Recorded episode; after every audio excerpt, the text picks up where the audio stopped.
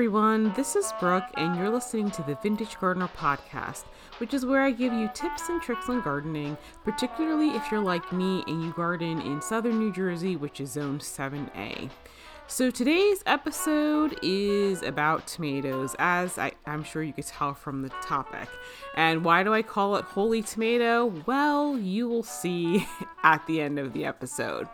So, tomatoes is one of those things that I think my attitude towards them can be best described as indifference.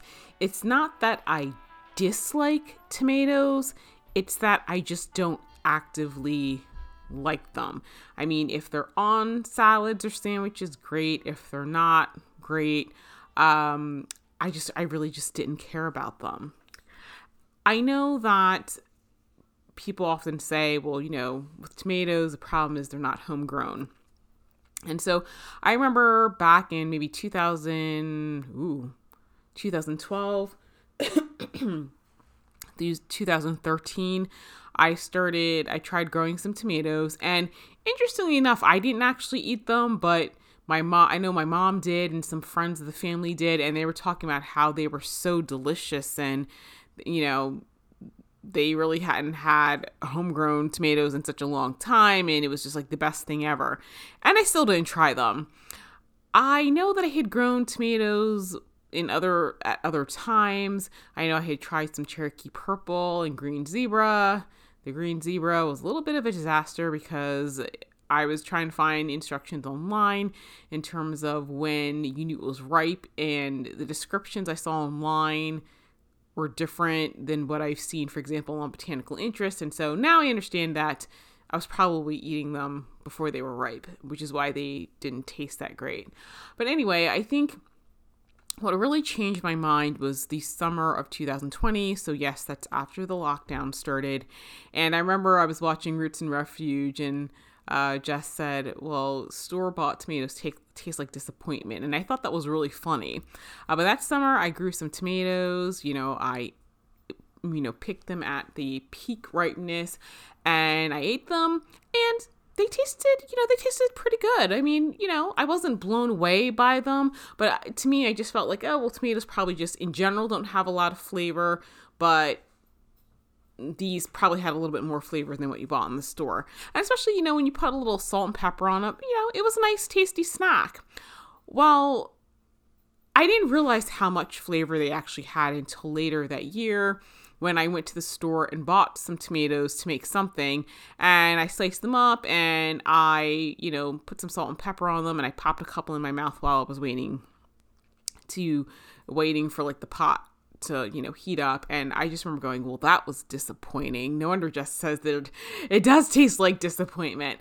And i think at the end of the day what, it, what the reason why that summer i hadn't been overly blown away is that because tomatoes aren't one of those things that i buy it had been a really long time since i had tomatoes so to be quite honest i probably just forgot I think I, I not probably I definitely just didn't remember what it was what it actually tasted like. And so I was like, wow, it really is a huge flavor difference. So, you know, I've been watching people on Instagram and YouTube and the admiration and love that people have for various tomatoes is is just wow um, people are like they don't just like them like they're passionate about it and passionate about the types that they liked and I've seen so many people trying these varieties I've never heard of. I know there's this one guy on YouTube who's also in New Jersey. I could have sworn he said he grows like maybe 50 varieties each year. And I was just like, okay, you know, I feel like I'm missing out on something here. So I was like, you know, maybe my indifference to tomatoes is just simply because I have not had the right tomato. And it's entirely possible because you know what, guys, there are over 3,600 varieties of tomatoes. So to answer the question of whether or not I really like tomatoes, if I'm really just indifferent to them, I have decided that for the next few years, I'm going to do a little bit of a quest to determine what is the ultimate tomato. So I'll tell you how many varieties I'm starting at the end of this episode. But guys, you know me, I'm very much into research. So before we get into you know, what varieties I'm growing. And that's going to be an actual YouTube um, video so I can show you guys pictures. I thought it'd be interesting to kind of go into the more connoisseur aspects of tomato. Yeah, I know t- connoisseur is not a real word. It's connoisseur y, you know, but um, I thought it'd be really cool to go into the more connoisseur aspects of tomatoes to see what exactly is it that you're supposed to be tasting. What is it that all these people who are into it are really, what they're really looking for in that sort of thing.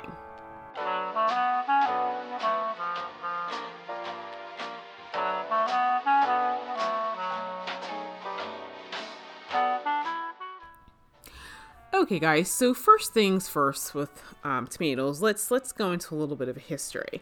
So tomatoes are part of the nightshade family. Um, I think the botanical name is called Solananaceae. I pr- pretty sure that I just butchered that. And it includes other things like eggplants, potatoes, tobacco, and peppers. And so, botanically speaking, like tomato is a fruit because it's got seeds, and there's a whole way of how you classify a, uh, t- a tomato, excuse me, a fruit versus a vegetable. But culturally, we we treat it as a vegetable, and in most uses, like it's we use it in a savory fashion. So, for quite some time throughout history, tomato was considered to be poisonous, probably because it was part of the nightshade family.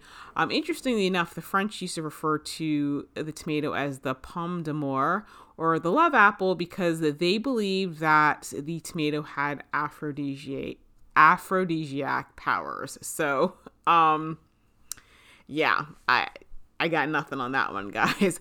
But anyway, when it comes to the way tomatoes are supposed to taste, um, basically, tomatoes, the taste of it is supposed to be some sort of balance between acidity and sweetness. Now, there are like other volatile compounds, which can be, you know, heat, soil, nutri- nutrients, water, and other things that are going to affect the taste and aroma of the tomato. So, a lot of times when you're seeing descriptions of the tomatoes, especially like on the seed packets, you're going to see things like acidic. And what acidic means is that it tastes sour because there's higher amounts of acid and lower amounts of sugar. Uh, then you'll have some descriptions that say the tomato is fruity, which means that, and these, the ones that are described as fruity are typically bicolor or tricolor. Um, and they have a noticeably fruity aroma and they're typically sweet. Then you have mild uh, tomatoes that are described as having mild flavor. And they're low in acid and sugars, and generally they're bland in taste. And then you'll see a description called smoky. Um, sometimes it's also described as earthy, and this is typically a characteristic of dark fruited varieties. And then you'll see a tomato described as sweet, which means it's high in sugar and low in acid. And then in tart, which means that it's high in acid and it has no sugars. And then well balanced means that it's high in acid and high in sugar. So that's a little bit about the the taste and what people are are meaning. So hopefully I don't know about you, but like it helps me like when I'm tasting tomatoes what I'm actually supposed to be um, tasting for. Uh, so then with tomatoes, then they're also you know depending upon the tomato, you're going to be using it different things. I mean, yes, technically speaking, you know you can use a tomato for any purposes, but some types of tomatoes are better at other things. For example, um, pastes, sauces, and canning. Um, those type of tomatoes are usually firm with a dense meaty flesh, and they have a small amount of seeds and gel, and they also have less juice. Uh, which for sauces and pasta sort of thing, you really don't want them runny. You know, then you have salad, which are either small, uh, they're cherry size, or or what is referred to as a saladette type. Then you have slicers, which can be medium, large, and extra large. You know, they tend to be um, round, juicy, and meaty, like, for example, beefsteaks. And basically, they're the type of tomatoes that when you're slicing them, they fit nicely on a sandwich.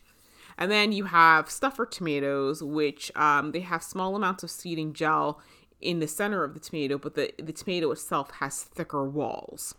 Um, so hopefully that helps you on how to use it. Because I personally have used I probably more like slicer tomatoes in a pasta sauce, trying to make pasta sauce, and it just it did not work very well. So now with tomatoes, when you're looking for seeds to grow, you're gonna see a couple of terms on the packages. Uh, so the first is heirloom. And so this is open pollinated, um, and it's a variety that's been in existence for 50 years. It basically, it's the varieties that are generally passed down from families, like, you know, so your great great grandmother, this is like the type of tomato she swears by, that type of thing. Whereas you'll see sometimes uh, some tomatoes referred to as a hybrid. And so basically, it's crossbred um, to take advantage of characteristics of both of the parents, such as, for example, greater disease resistance or higher yields. Uh, then you have something that's called open pollinated, which are varieties that are pollinated by natural mechanisms like bees, wind, and that sort of thing. And pretty much all heirloom varieties are open pollinated, um, but not all open pollinated varieties are heirlooms, if that makes sense. So then let's talk about planting logistics because I can tell you, and for 2022, this is the thing that I definitely uh, messed up on. And what I'm when I say planting logistics, I'm talking about things like harvest time and, like for example, determinate indeterminate distinctions. So let's talk about the four groups of harvest time for tomatoes. So the first is very early, and that's something that's something you're going to see on labels if you you know start it from seed or even if you buy it from Lowe's. And so what is what very early means that it's going to start producing fruit 55 54 days or less after transplant. Then you have early varieties which will uh, produce fruit 55 to 69 days after transplant.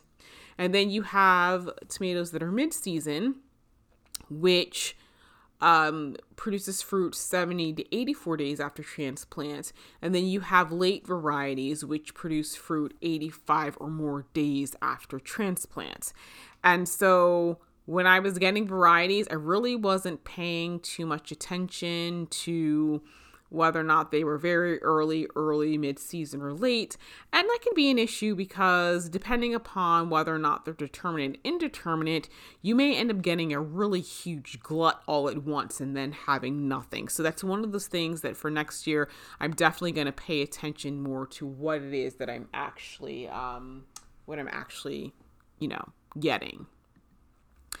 Okay, so then there are tomato varieties, and so the type of uh, there's like four, there's like seven of them, so we'll take them from the top. So the first one is determinate, and I'm sure you've probably heard these terms on various channels, but I'm not sure anybody really goes into a deep, hardcore, you know, definition of what they are.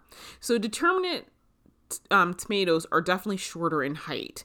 These plants grow to their full height and then they stop. You know, they have a bushy growth and typically they don't need support. Um, and so, like for example, if you're, you know, you're in an apartment and you want to grow something, you know, in a patio container, this is probably what you're gonna want. You know what you're gonna want. Um, they do produce sh- fruit over a shorter period of time. Eh, like for example, they may have a two week a two week um, window of fruiting and then once the fruit is harvested you know you can pull it so if you think of this in terms of like for example with strawberries you have you know the june bearing as opposed to the ever bearing I, I i i tend to think of determinate or like the june bearing varieties. You know with the june bearing varieties once they fruit like they don't produce fruit for the rest of the season. Now obviously with the june bearing strawberry you're not going to pull that because it's a perennial but that's the way you should look at a determinate is that once it's done you can pull it uh, then there are dwarf tomatoes, and the dwarf tomatoes are usually two to three feet in high. Uh, they can be determinate or indeterminate, and they're good for containers. And then there are indeterminate tomatoes. Now, these are plants that grow continuously. They're tall, they're vining. Those are the traditional things that we think of when we think of a tomato. The plants produce fruit through fall. So once they start, they go through fall. Some of them will go through frost. And so because they are very tall and they tend to be vines, these are the type that need um, they need support.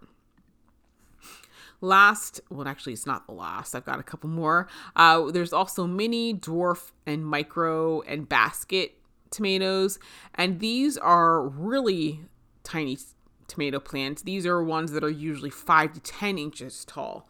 And um, these are the type that can be grown in a windowsill all year long. So I don't know about you, but in winter, you know, having fresh produce obviously doesn't really happen that much. But getting the right variety, you can have fresh tomatoes all year round. So that is definitely something I'm going to try this year. Uh, there's another one called Rugose Dwarf, and it's a dwarf tomato with um, with rugose leaf foliage. So there are, and we'll get into that next. Uh, tomatoes have different types of different shapes of leaves. So um, it's their potato and regular leaves with rugose, you know, characteristics, and we'll go into that later. Then there are multiflora tomatoes, and basically these are tomatoes with huge trusses of flowers and fruit. And then you have semi determinate, and so it's similar to a ter- determinate except in the length of the branches, which is between determinate and indeterminate.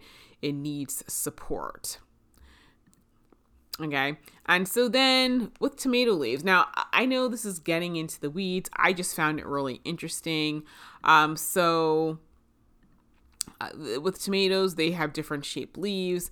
Uh, there's one that's called anthocyanin, and and there's another attribute called um, atrevillosum. And so basically there are some tomatoes that actually have purple and and purple leaves and purple stems. And they the second one I read, Atrevillosum, is what really applies to the leaves and stems. And that that purpleness can change depending upon the heat but it's like i think if it's hotter it, it's more green but if it's cooler it's more purple.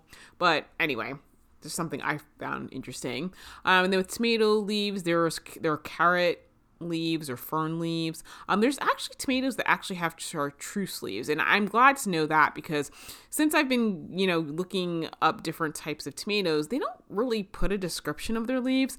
But one of the things they were saying about chartreuse leaves is that people often think because of the color that there's some sort of nutrient deficiency.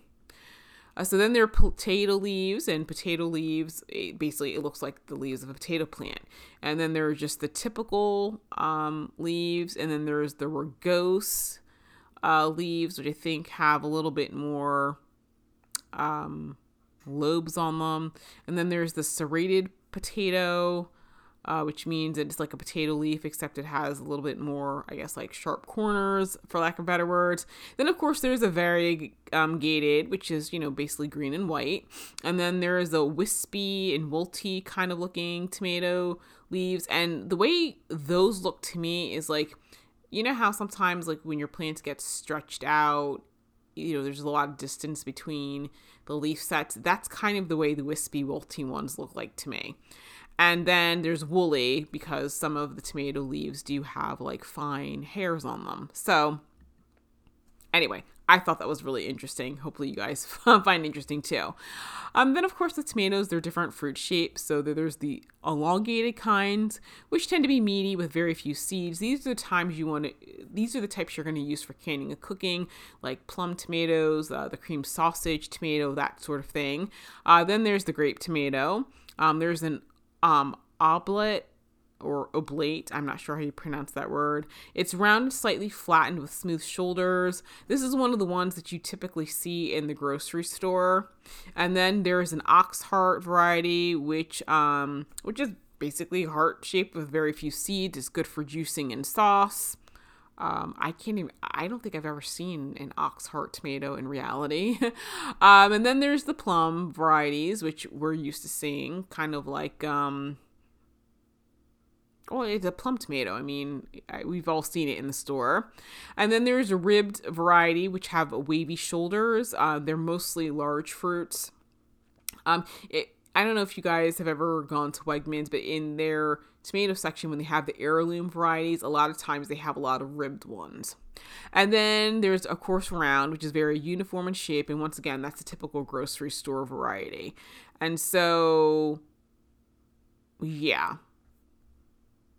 You know, because typically I think we're only seeing the um, oblate and the round, there's, you know, specific varieties that are like that. And some of them I think are probably not the most flavorful ones, um, which is why tomatoes have no flavor. And so then tomato fruit size. So um, when you're choosing a plant, you know, obviously you want to kind of know the size of the fruit you're getting. And, you know, so for me, like when I see things like large, medium, it's kind of hard. Like I don't even I I didn't really know what those terms meant, so that's why I'm going over it. So, uh, for example, if you see something that says tiny, you know, t- like for example, I know there's a tomato called Tiny Tom, or you see a currant, you know, tomato or spoon tomato. Uh, those are tomatoes that are up to 10 millimeters in size. So, if I remember correctly, 10 millimeters is what one centimeter. So, one centimeter is maybe a half inch. And then there you have a cherry tomato, which is one to one and a half inches in size. And then a saladette tomato is two to three ounces in size. A small tomato is three to five ounces in size. A medium is five to eight ounces in size. A large is nine to 16 ounces in size. And an extra large is one to three pounds in size. So now, if you're reading the labels on the tomato seeds or the tomato plant, you understand um, what you're actually reading. So, anyway, guys, that is it for this podcast. Um, I, like I said, I found that interesting. Um, I I did get some indeterminate varieties. I also got some determinate varieties. Like I said, I'm going to be going over that in a YouTube video so I can show you guys pictures. But I think what's going to happen, well, number one, I don't have any very early varieties, but what it seems like I've done is that basically I have a lot of mid season and late varieties. And so I'm uh, going to end up with a glut. So one of the things I need to work on for next year is that getting some that are early, you know, very early, early, mid season, and late. And also within that, get getting determinate types and indeterminate types. So, for example, if I want to do canning, you know, not having to have like all of my my canning tomatoes bloom at the same time where I have like, you know, pounds and pounds of tomatoes and, you know, and nowhere to put them. That way I can do, you know, if I have one flush at 55 days and the next one at like, you know, 65 days, at least I can actually deal with just one major harvest at a time rather than being overwhelmed with, you know, a bunch of different varieties. So now to, so you guys understand why I call this episode Holy Tomato, this year I am starting 16 varieties because I want to um do some taste testing. So I think I've got, I'm trying to think. I think, I know I've got like tiny, the tiny varieties. Um, I know that I've got, I don't know if I have any ribbed, but I have various shapes, various colors. I have, you know, pretty much red, orange. I think I've got a yellow one, uh, green, uh, blue, purple black that's that's you know the color and you know so pretty much everything in oh and as far as i forgot i even have some green ones. So pretty much all the rain all the colors in the rainbow are are covered this year. So i'm going to be doing some taste testing just to see which one i actually like um kind of rate them. And then next year I'll be trying a different batch and you know I don't know how long I'll continue to do taste testing, you know, before you know I stop. But, you know, I don't know. Maybe next year what I'll do is I'll just, you know, do things like do micro tomatoes, maybe do fewer types but more of them so I can have a true taste test rather than, you know, having like only two varieties of, you know, minis. I don't know. So this is the first time I've ever done it. So um, if you guys have actually, you know, grow a lot of varieties and you've taste tested things, let me know in the comments how you actually went about the process because I'd be very interested uh, to see how you guys did it. So, guys, thank you so much for joining me today um, on the podcast. If you would like to find out more about the varieties of tomatoes that I am planting, uh, you'll have to join me on YouTube. I'll be posting videos shortly showing you guys the 16 varieties that I will be try trying. I'll be telling you guys which ones, you know, are determinate, indeterminate, and that sort of thing. And I'll show you the process I'm going to be using to actually start them. Uh, thus far, I think I've I have a few, like five more varieties to plant. As of right now, I think I've got like 72 plants going, and I am going to be giving those to some people who have not had time this year to start their uh, seed. So it's not going to be 72 plants. Actually, it's going to be more than that because by the time I start the other ones, that'll be an additional 30. So it'll bring it up to like 100. But anyway, like I said, I'll be sharing some of my plants, and there are some local um, gardening groups that I'm part of, and I will be giving plants away on there. So, anyway, I will see you guys in the next podcast, and hopefully, I will see you guys in the next video on YouTube. Good night.